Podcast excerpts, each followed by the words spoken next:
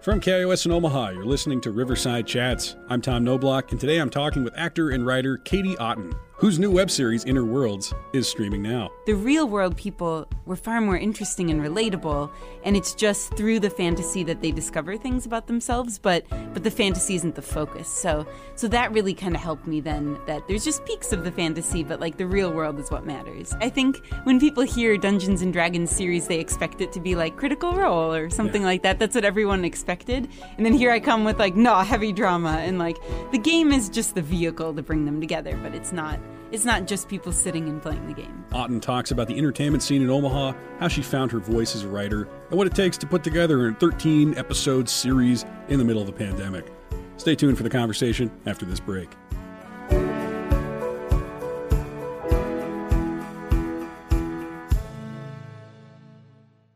Riverside Chats relies on your listener support, and the best way to ensure continued coverage of arts, ideas, politics, all the local stuff that you listen to this show for is by making a sustaining monthly donation of $1, $5, or whatever you can afford. What, what, do, you, what do you think this show is worth? We got over 100 episodes in our backlog. We're aiming to make a lot more. We want to keep the show at the quality that you expect, and in fact, to improve it, to go beyond what you expect. So please consider becoming a supporter by clicking on the link in the show notes for this episode.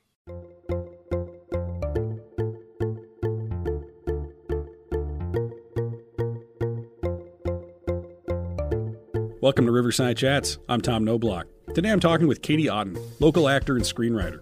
Otten has worked with just about every local filmmaker and has just launched her first web series called Inner Worlds, which follows a series of friends who engage in a tabletop role playing game like Dungeons and Dragons. Otten created, wrote, and stars in every episode of Inner Worlds, and each of those episodes is streaming now on YouTube. Here is our conversation.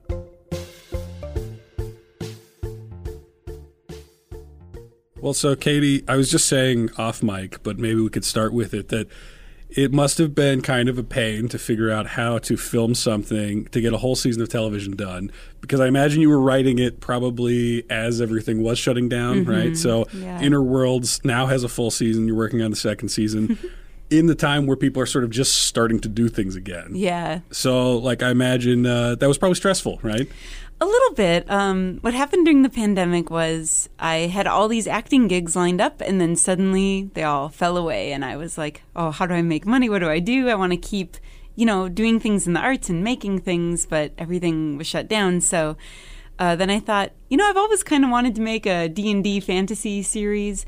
So I'm like, maybe I'll just write one. And I had no intention at that point of actually producing it. It was just like, here's an exercise in like getting better as a writer, you know. And um, so I wrote it, and then I got so attached to it after like 10 drafts that I was like, well, now I have to make it. there was just no going back anymore. Um, so yeah, it was exciting.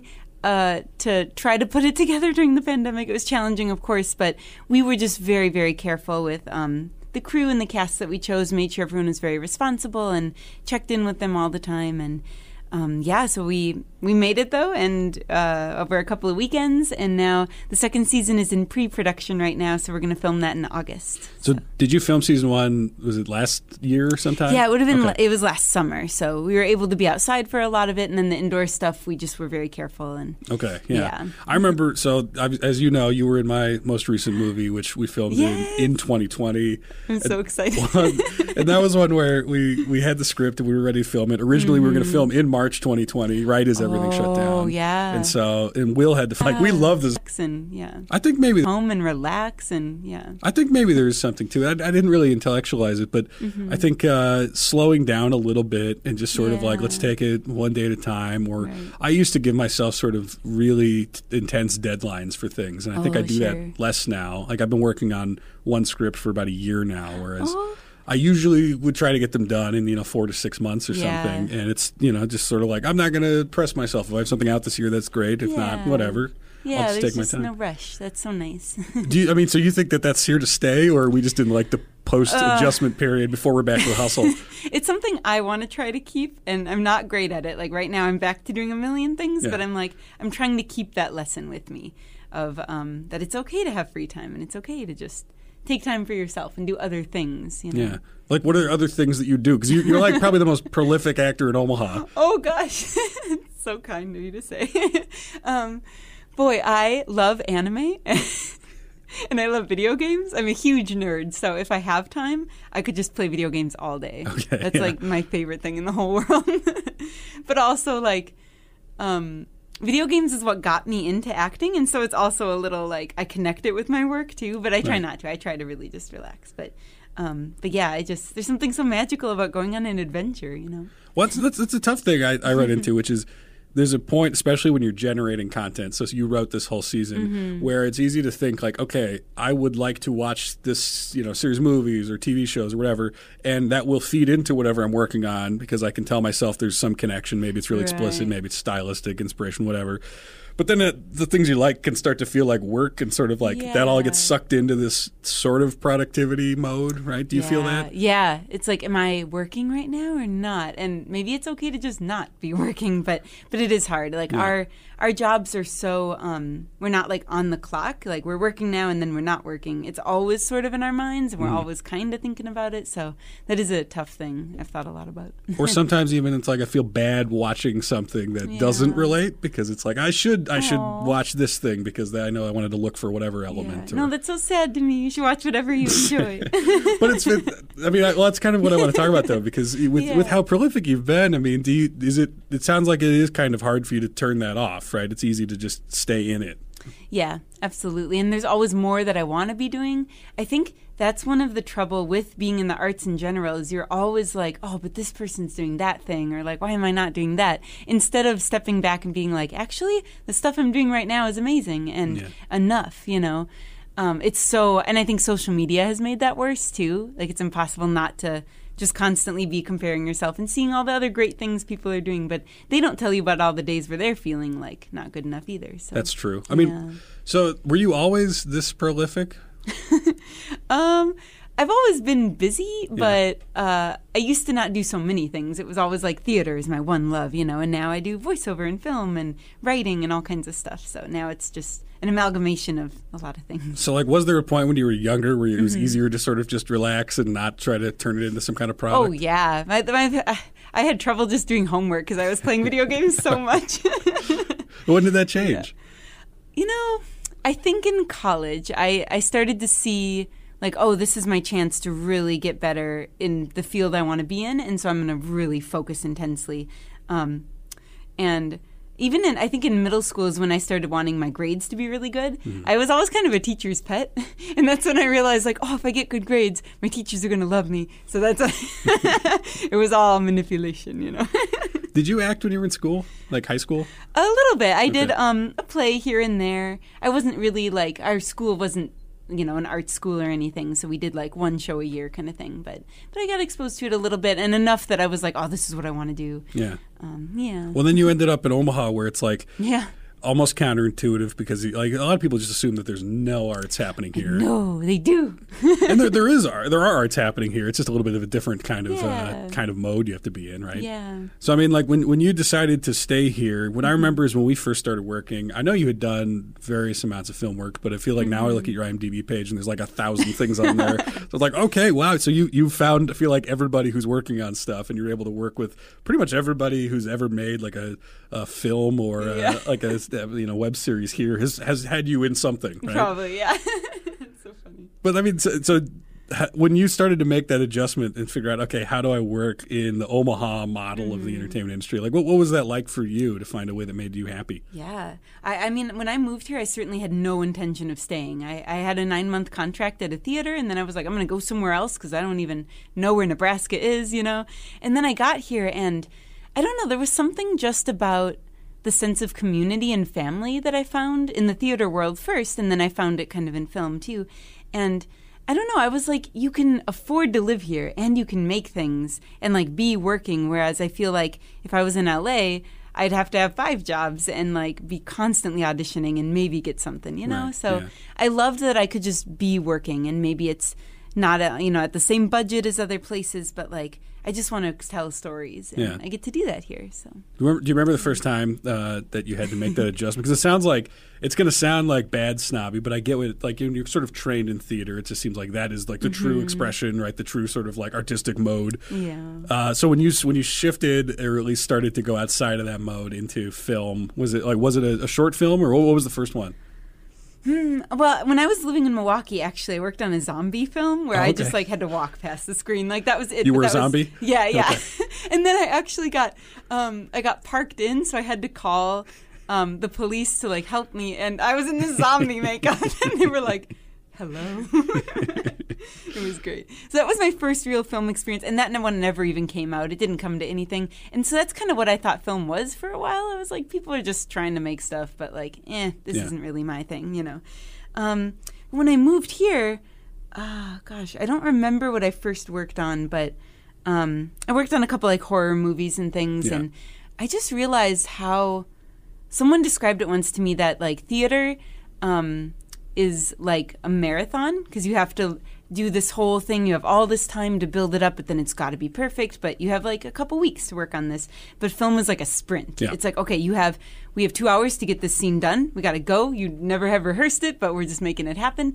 And there was something really exciting about that, Yeah. and and and and having something that's permanently there. Like theater is ethereal and then it's gone and never going to happen again the same way. But film it's like oh now i have this real thing that'll exist forever. And Yeah. it's so cool.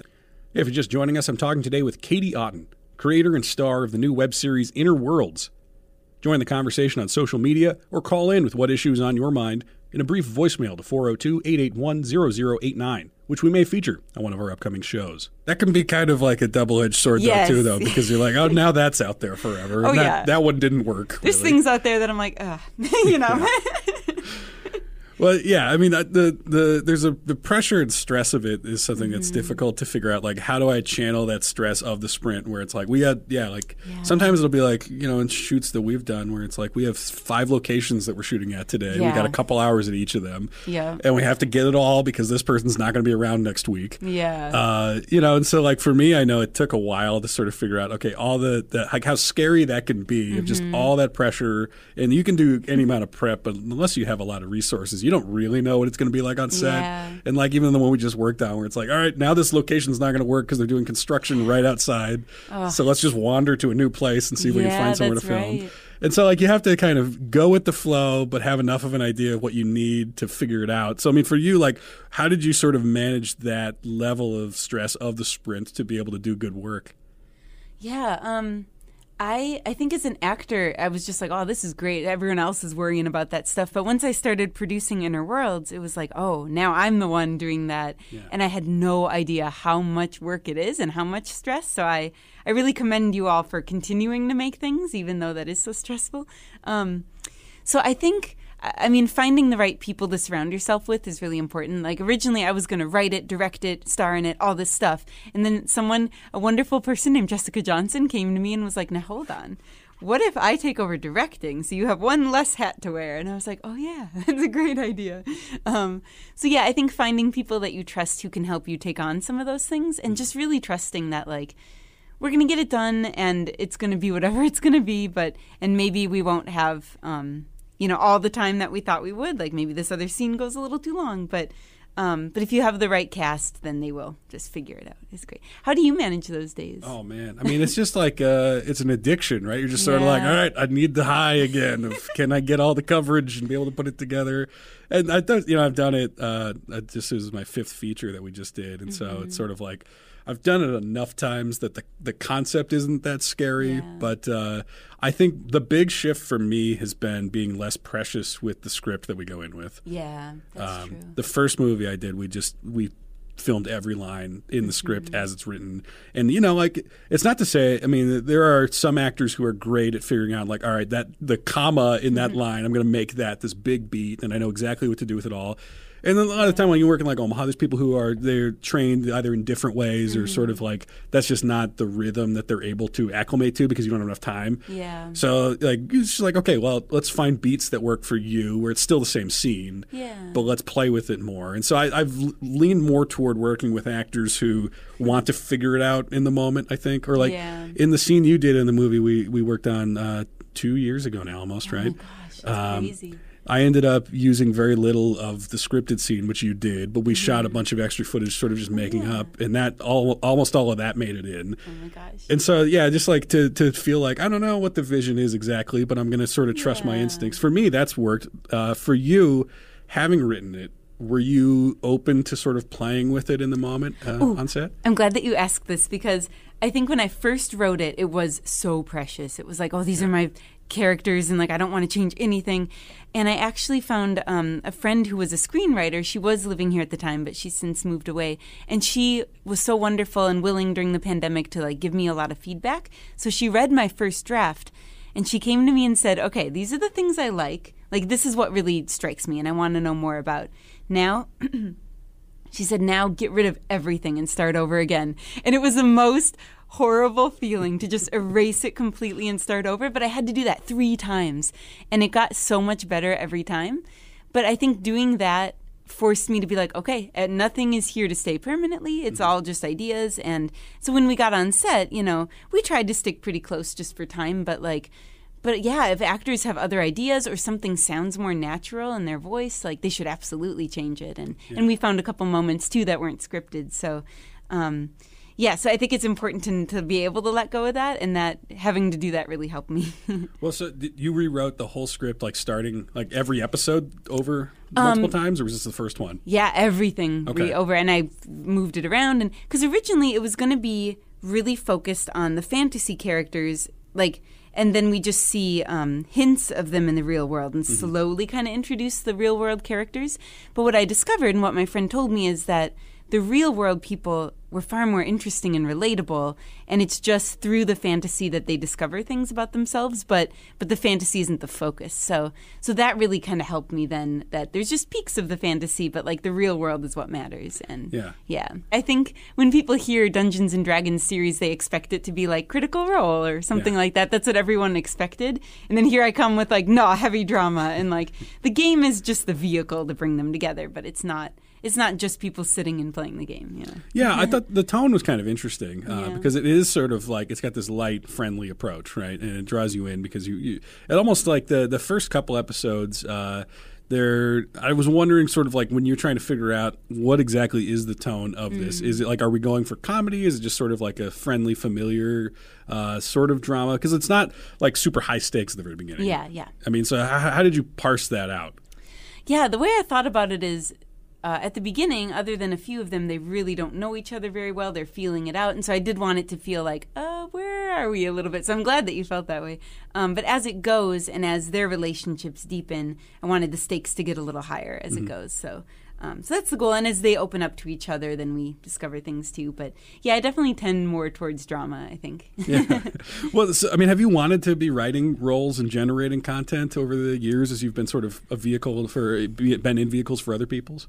I had never really considered it, but then the pandemic made me go, actually, I'm not to, because fantasy is my favorite thing in the whole world, and I want to do more of it. And I realized I was just kind of sitting and waiting for other people to make that, and that's, you know, not a lot of people want to do that. So I was like, if I write my own, then I can do that. So I think I'm going to do more of that. It's not something Yeah. I had expected to do, but now I want to make things. Well, it's tough to do fantasy at a micro budget level. Yeah, yeah. So, I mean, how, how much of that was a consideration in putting together Inner Worlds? I definitely thought about it, and um, but the way our uh, Kendra Raymond was our amazing costumer for the first uh, season, and she explained that since it's all in their imaginations, they kind of see themselves. Um, However, they see like Chad has never played, so he doesn't have a lot to go off of. So like his is pretty plain because he's like, I don't know what costume my character would wear. Whereas some of them, like Gabby, has all this stuff because she's played before and she loves her weapons and things. So, so I really kind of tried to factor that in, and and it sometimes feels a little like people in cosplay almost, but that's what D and D feels like sometimes. You know, like we're just putting on this thing and trying our best. You know, it's not high sorcery and like knights and stuff. Um, it can be, but like in our imaginations, that doesn't always come through. So, so we'll see though how the second season goes. We have all these plans, but you know. yeah.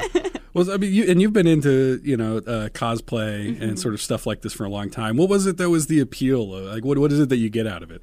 Oh well, I love uh, getting to be a character that I really, really enjoy. Uh, like I go to conventions and I'll like be in character and mm-hmm. I'll talk to people as my character, and it's just a, a, chance to get to like be with other people that love the same thing as you and share this passion for it and I don't know, it's just the greatest feeling. And I'm like, I'm this character now, and it's so magical. Is it? I mean, is there like an escapism of getting out of yourself and into somebody else's oh, shoes? Yeah, is that yeah. part of the appeal? I think it's this, you know, the same thing we get probably from doing film and theater and stuff. It's just like I get to step into a fantasy world for a while, and then I get yeah. to come back and go to bed. You know, like you always come back to your world in the end, which is nice. Yeah. Too. Well, but so like when you when you become a different person though through like cosplaying, I don't know how much of you yeah. spills into it, right? Because you're kind of mm. it, it's in that sense, isn't it more like you are uh, fully in somebody else's brain almost, as opposed to like when you're writing something, you're going like you're going to spill into it in sort of these big ways. Oh yeah, is that a thing that happens? I've never cosplayed, so I don't actually know what I'm talking about here. Oh, it's okay. Making up some things that seem someday. reasonable. you should do it. I don't so know. I don't know if I can pull it off.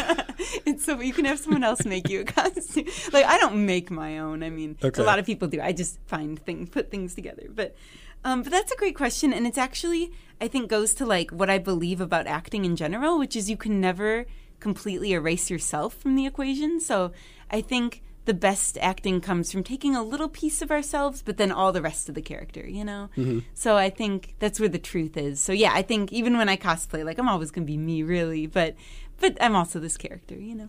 Well, I mean, I, I wonder sometimes if it's uh, an excuse to show elements of yourself that don't naturally oh, come out yeah. in your normal life. Yeah, there's a lot of people who would be nervous to even talk about the things they love or like go up to a stranger and start a conversation. But if they're this character that's really outgoing, then maybe that's a lot easier for them. Yeah. And it's cool how doing that, having that almost kind of mask makes people feel freer to like explore other parts of themselves or things like when I get to be an evil character, let me tell you, it's the most exciting thing because I'm never evil. Yeah, you're the nicest person. oh.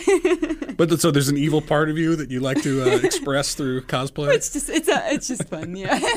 Who are the evil characters that you've uh, dressed um, as? I, I actually haven't um, cosplayed a lot of evil oh, characters, oh, okay. but recently uh, there's a film I'm actually working on right okay. now where I'm the villain oh, and yeah. I kill all kinds of people. what's the what's the therapeutic part of that? Is, it to, is that one is that one really that one might be just to not be yeah, you, no. right? Hopefully, it's just fun it's fun knowing it's all pretend, you know. yeah.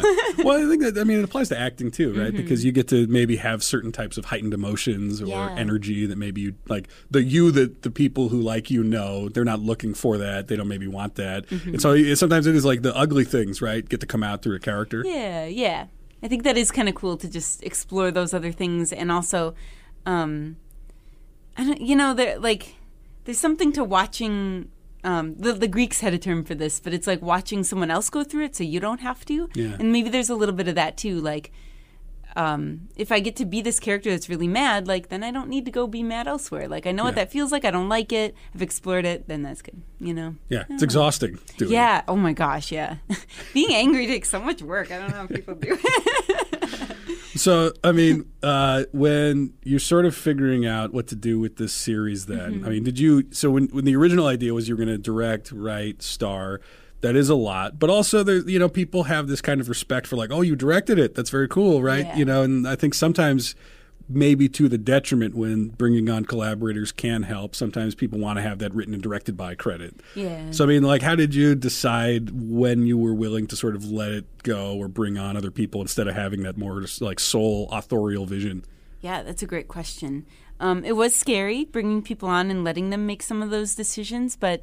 Um, it was people that really understood the vision and the message I wanted to tell. And Jessica, in particular, said, she had never directed film, but she was like, I feel some kind of calling. Like she she said, I read this script and I have to direct this. And I was like, that that is what I'm looking for. Like she really just wanted to and had the passion for it and wasn't just there because like, eh, you know, I'm free this week or whatever. But but she just really felt called to do it. And um and I think what's helped is that we've kept a sort of hierarchy, though. Like she directs everyone, she's in charge of all of that, but I always have sort of the final say. So there are times where I'm like, actually, this is really what I intended. Let's stick with this. And so that's really helped to know um, that I have that ability to, because there's certain things I just like really have to have or don't want to let go of. So, um, so that helps. Well, that's pretty normal for like a TV production, Yeah. right? To do a series, usually the showrunner is the writer, not the director. I mean, some, Oh, sometimes there's that overlap, right? Yeah. So, uh, when was there a point where you ever thought about this as a feature as opposed to a series? No, I think the reason is I was inspired by the show The Guild. Um, and that is in a very short, like five minute episode format, but they told such a beautiful, rich story with these fascinating characters. And I was like, I think that's what I want to do. Because I had this image of people watching it just like on YouTube when they have some free time, you know, between their other stuff.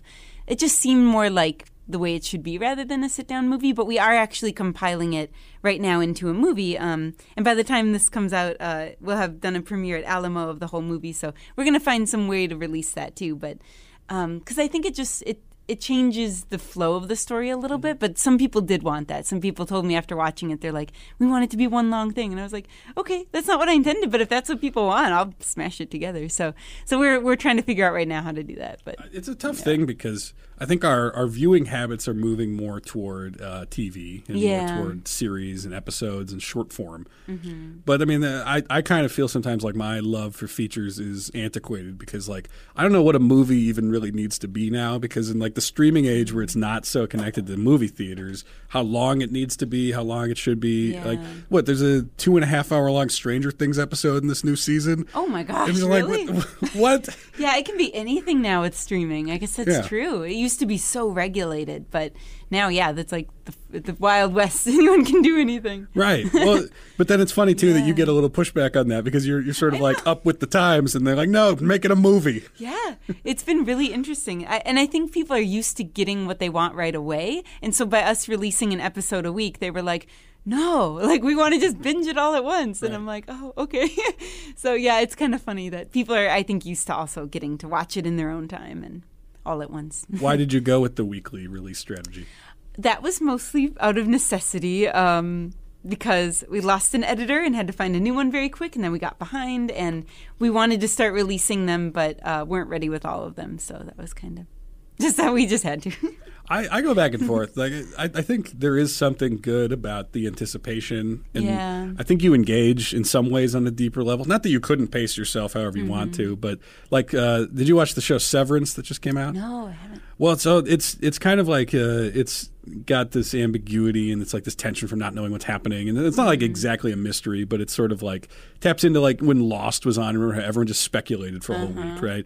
And I think that those shows when you really just have no answers for a week and you don't get any more clues, and nothing's really Yeah. dropping for you, and then you talk about it with people more in that anticipation, it helps it feel more like a community effort as opposed to a lot of our viewing now is so individualized Yeah. and almost uh, like insular, right? Like not everyone's even talking to anybody about what they're Uh-huh. watching because they're just consuming so much of it. yeah and i think that's sort of what i wanted to go for is that people would have a week to really think about it and talk about it and then get the next thing you know but um, yeah but who knows but this the second season will be kind of in the same format so Okay. that's just how it was written but Yeah. yeah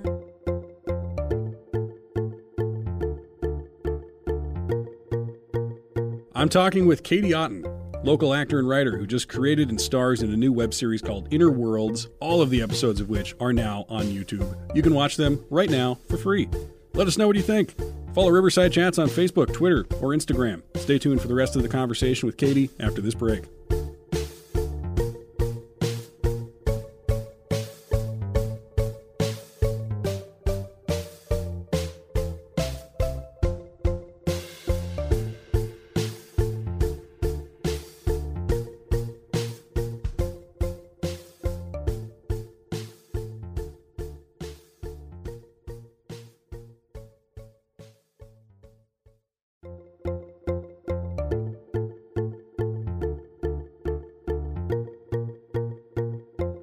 Welcome back to Riverside Chats. I'm Tom Noblock. Check out the backlog of Riverside Chats episodes wherever you get podcasts. Subscribe on Apple Podcasts, Spotify, Stitcher, or whatever your favorite app is. I'm talking with Katie Otten, local actor and screenwriter. Otten has worked with just about every local filmmaker and has just launched her first web series called Inner Worlds, which follows a series of friends who engage in a tabletop role playing game, sort of like Dungeons and Dragons. The game, like the show, is called Inner Worlds. Otten created, wrote, and stars in every episode of Inner Worlds. Each of those episodes are now on YouTube. You can stream them for free. Otten is currently at work on season two, which she talks about in this part of the interview. Here's the rest of our conversation.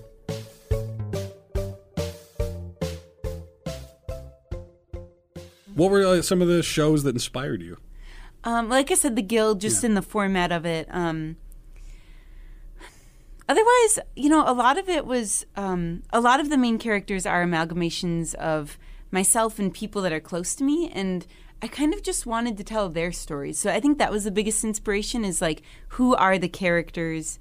And um, what are each of them dealing with, and kind of kind of wrote it from there. So in that way, I don't know. I don't know. I don't think I had a specific like show in mind. I just kind of made my own thing. I was like, I don't know if anyone will like this, but I'm gonna make it.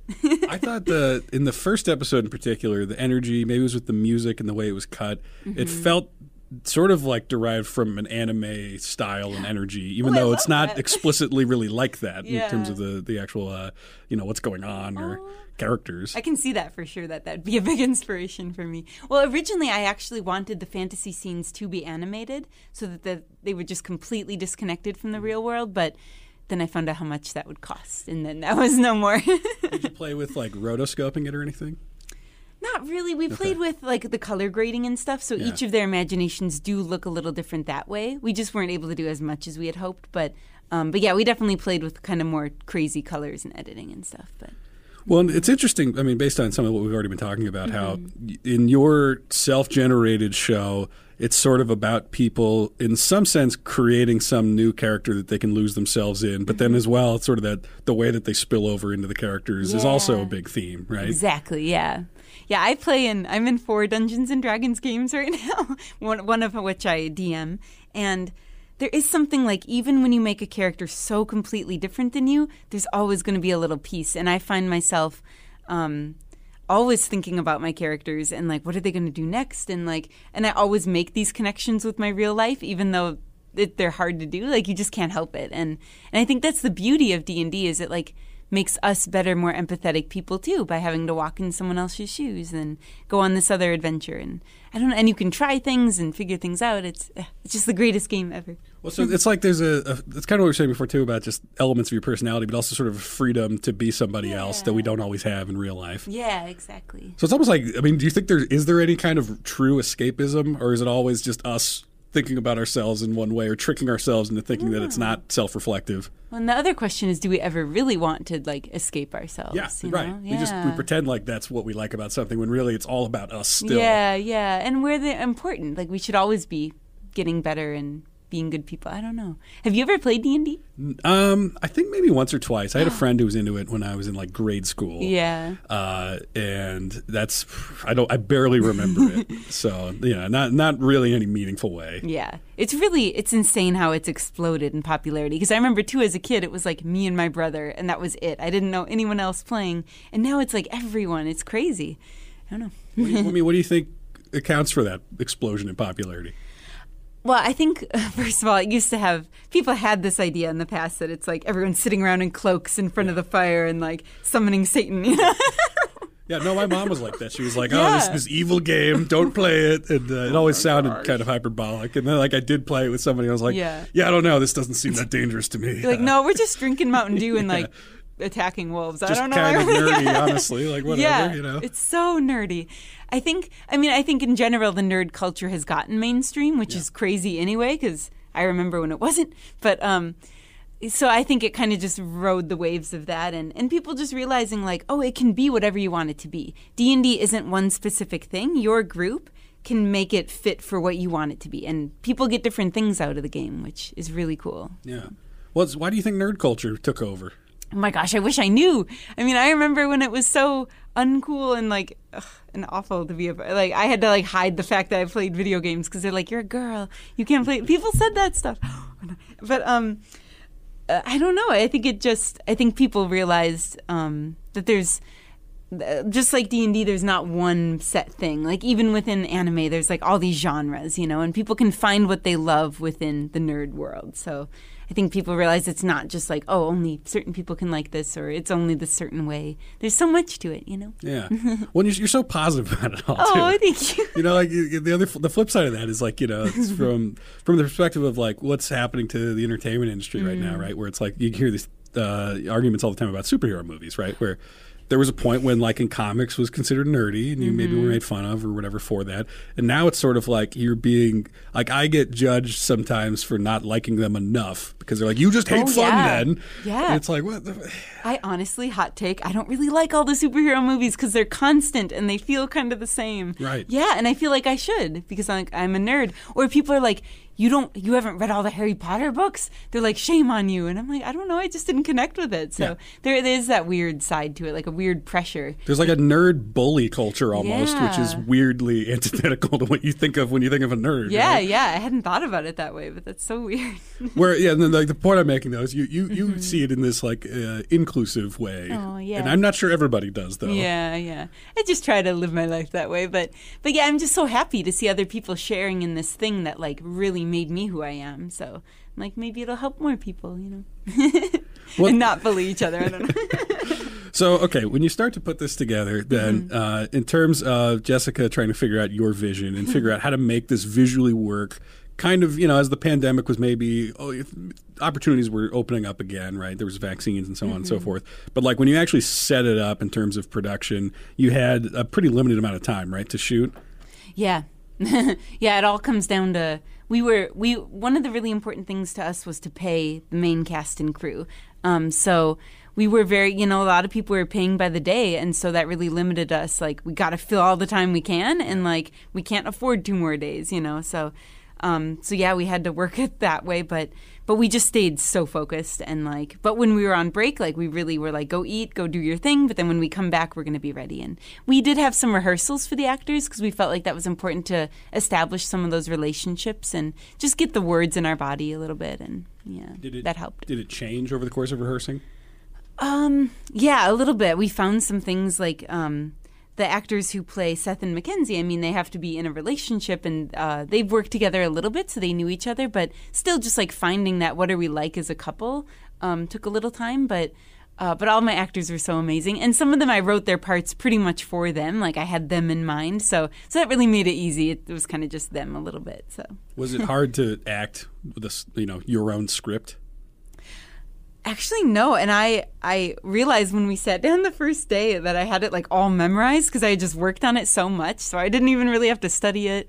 But I will say, sitting around the D and D table for the first time and hearing them speak my words like in space, like I almost started crying because I'm like, this is just the most amazing feeling. Have you felt that before? You know, I feel like I have maybe the opposite reaction. Oh, and, no.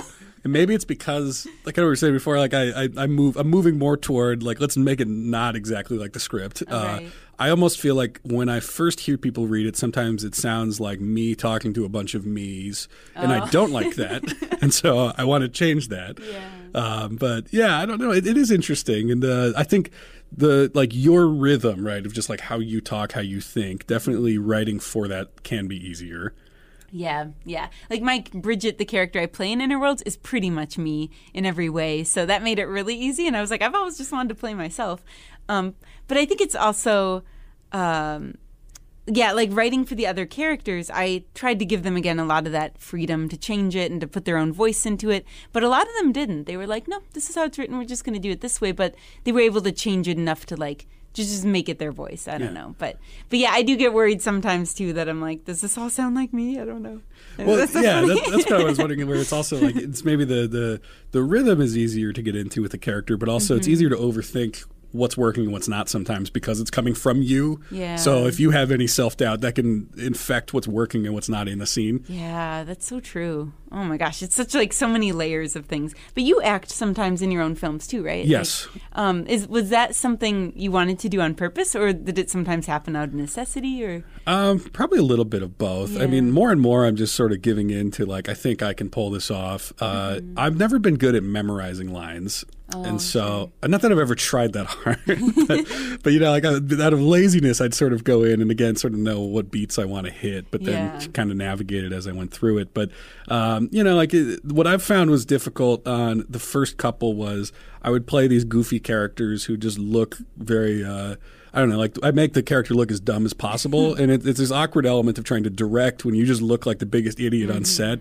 and then you have to jump in and play that idiot too, uh, where it's like I'm trying to have some kind of credibility as the author here, you know, and uh, I don't know, it's it's interesting directing yourself, and it is difficult. Yeah. Uh, I mean, so do you think you will direct yourself as an actor at some point in the future? Um, probably. I've done it for theater, Okay. which is tough too, because you really can't see yourself. So, so I have gotten that experience. Um, I don't really mind it. I just it's nice to have that outside view. It's like a luxury now, kind of. Yeah. Um, uh, but I was going to ask. Um, so your next your film that you're writing right now, are you going to write a part for yourself in it? Um, it's not Yeah. clear. We, This is actually the first time I've written one where I don't, I couldn't do it on like a no budget level. It would have Oh, to be a little bit bigger. And so, as far as that goes, it's sort of like maybe it's Hmm. some a lot of a lot of the same people, and maybe it wouldn't be. I don't know. And I, I'm trying to sort of broaden what type of script I can write in general, Yeah. and to just like I, I. So you're very much into genre stuff, Mm-hmm. and always have been, and I've kind of resisted that in part because of the the physical limitations of like if I can't make it look right, then I don't know if I want to try it, and I'm sure you had to navigate like how do we get it to look right enough that it clicks. Yeah. Um, and so like for me, I've kind of tried not. I mean, it, like broadly comedies, right? But beyond that, Mm-hmm. not a whole lot of genre elements. And so with this one, we decided, what if we just try to do a big slasher movie?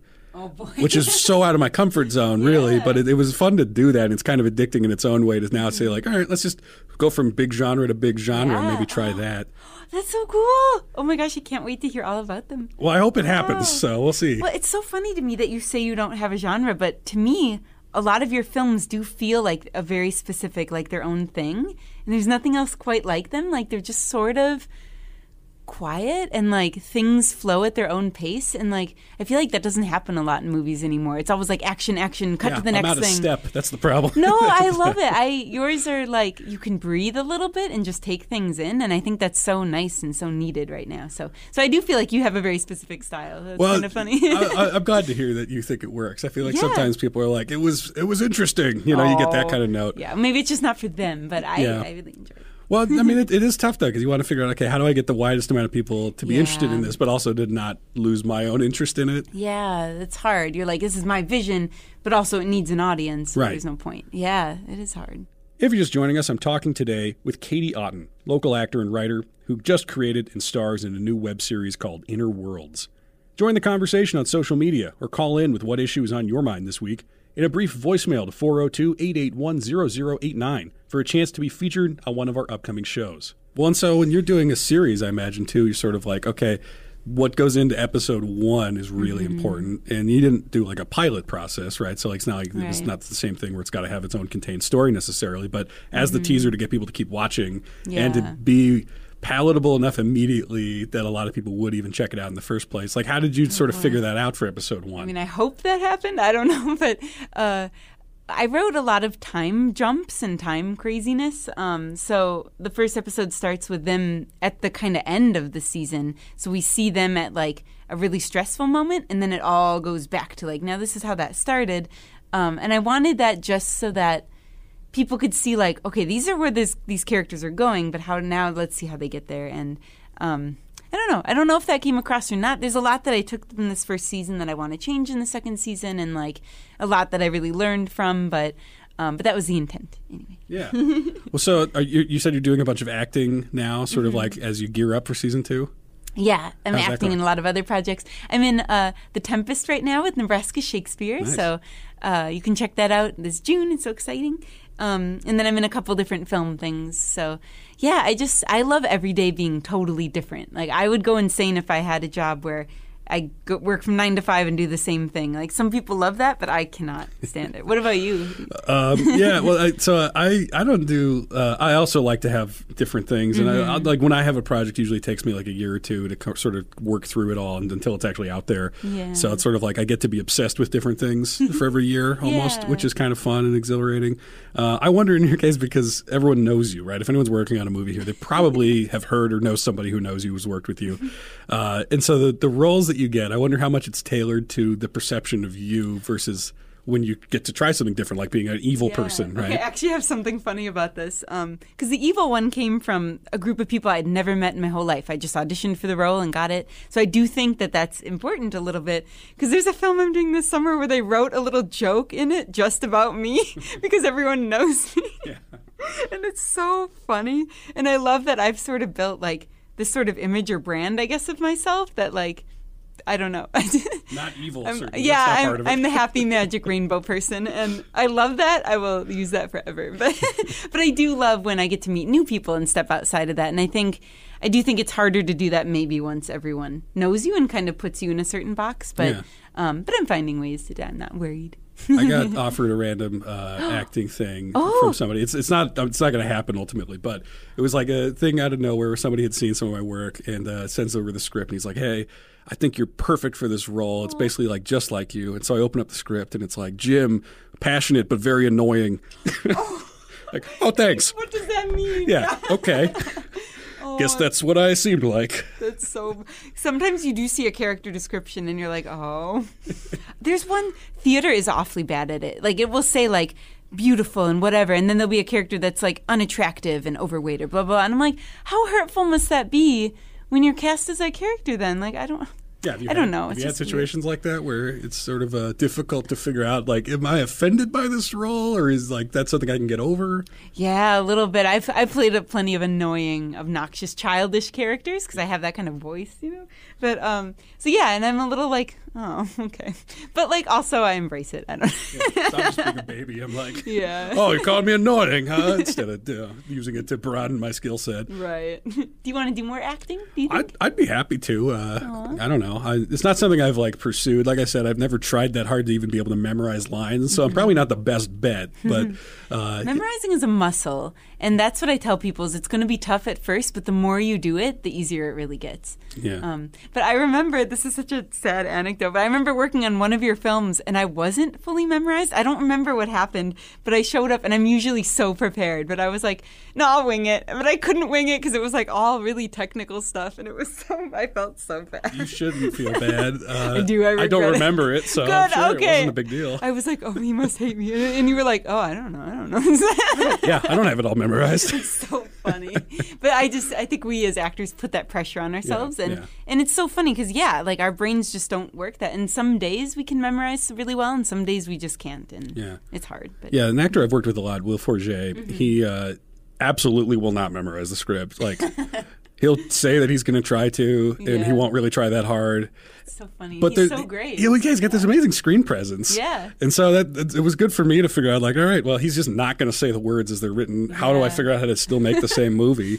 Uh, so funny. well, and so I, we just worked with Derek Silkman on this Oh, last sure. one, and uh, Derek obviously is like this trained actor. He's done Shakespeare Mm-hmm. as well, and uh, he's done a lot of stuff locally. And so I was telling him because Will was late the day that we were supposed to film with uh, with Derek. You know, and Derek, you know, he's kind of this big, imposing guy. If he. Yeah. Uh-huh. wants to, he's super like he's a sweetheart, right? But if you don't know him, right, it can seem that way. Uh, and so I was telling him, you know, Will's, you know, he doesn't really like to go exactly like what's in the script. He might just want to play around with it. And Derek gave me this like death stare. I don't know. He probably didn't mean it to be that Eyes bad, wide, but yeah. he was not in the mood for that. Clearly, and he looks down at me. You know, Oh, his you know big shoulders. Looks down. He's like, I don't like to improvise much. It's like, all right, I'll tell Will we'll stay on script today and Oh, see boy. see how that goes. It's so funny. Yeah, every actor's so different. Yeah. It's amazing. Well, so when you do a series, and now that you're going to season two, uh, knowing what the actors, what works and what doesn't for the actors and Mm-hmm. their characters, I'm sure you learn a lot about that over the course of making season one. Yeah. Is it easier to do season two now and know where you can sort of flex things, where to change stuff? Yeah, absolutely. And I actually got a lot of feedback from them because for some of them, their own stories are embedded a little bit in there. And so I asked them, like, where do you want your character's arc to go? And to me that was so important because now they know their characters better than I do. You know, like I created them, but now they've taken and ran with them. So so I wanted them to have a lot of say and like I you know ultimately make the final decision. And I had ideas of where I wanted them to go, but it was really exciting to hear from them. Like here's what I think my character might do next, or here's where I imagine them going, and getting to craft from there was really helpful. So. Is season two? Are you writing every episode again? Yep. Yeah. Okay. You don't have a writer's room? No, no, no, no. All right. I mean, Jessica helped uh, with edits a little bit, things where she was like, oh, this doesn't quite make sense to me. But overall, it was just me. Um, and it was so much easier once I knew the characters and knew uh, the story really well. It was like it, writing just came so naturally for it. So, is Jessica directing every episode again? yes. Okay, so it's same people. Yep. And it's starting off. So the first season ends. Have you seen the, Yes. the last yes. one? But I don't know if you want to spoil it for the people Okay, listening. I'm not going to so- say what okay. happens. I'll just say it's like kind of a cliffhanger, and then this the second season will start um, a couple of months later. And season two, you are you're seeking funding. Like there's a there's a crowdsourcing thing. yeah, or- we're okay. doing an Indiegogo. Um, we got most of our funding that way the first time, so we're trying it again. There's a lot of really cool merch that you can get, like Funko Pops and keychains and just fun things. Um, but we also, if people don't want to do any of that, we have on our website just a donation button. For some people, they just want to like we just want to give you money and then not worry about it again. So, Right. so those are two totally fine options. Um, but you can find us uh, as Inner Worlds anywhere. It's Innerworlds. Is it Innerworlds.com? Is the main website? It's just innerworldseries.com. Series.com, Yeah. And okay. Innerworlds on Facebook or Twitter, Instagram. and so all episodes of season one are out there. Yep, they're all on YouTube for free. Yeah. So is, is there anything people can do as far as like when they watch it? Do you, are you looking for reviews or anything else that would help get the word out? Oh, sure, yeah. If they can share with anyone that they think might be interested, um, anyone who plays D and D or even is just interested in learning more about it, or just likes kind of um, relationship type drama, this might be a good thing for them. Um, so yeah, to, uh, share it with your friends, talk about it, all that good stuff. Word of mouth really helps. Subscribers on YouTube really helps. Innerworldseries.com. yeah, yeah. All right. Cool. Well, Katie, it's been great to talk to you again. Oh, thank you. It's so exciting to be here. Yeah, congratulations on the show, and I hope season two is uh, as much of a success as the first one seems to be. Oh, thank you very much. All right, thank you.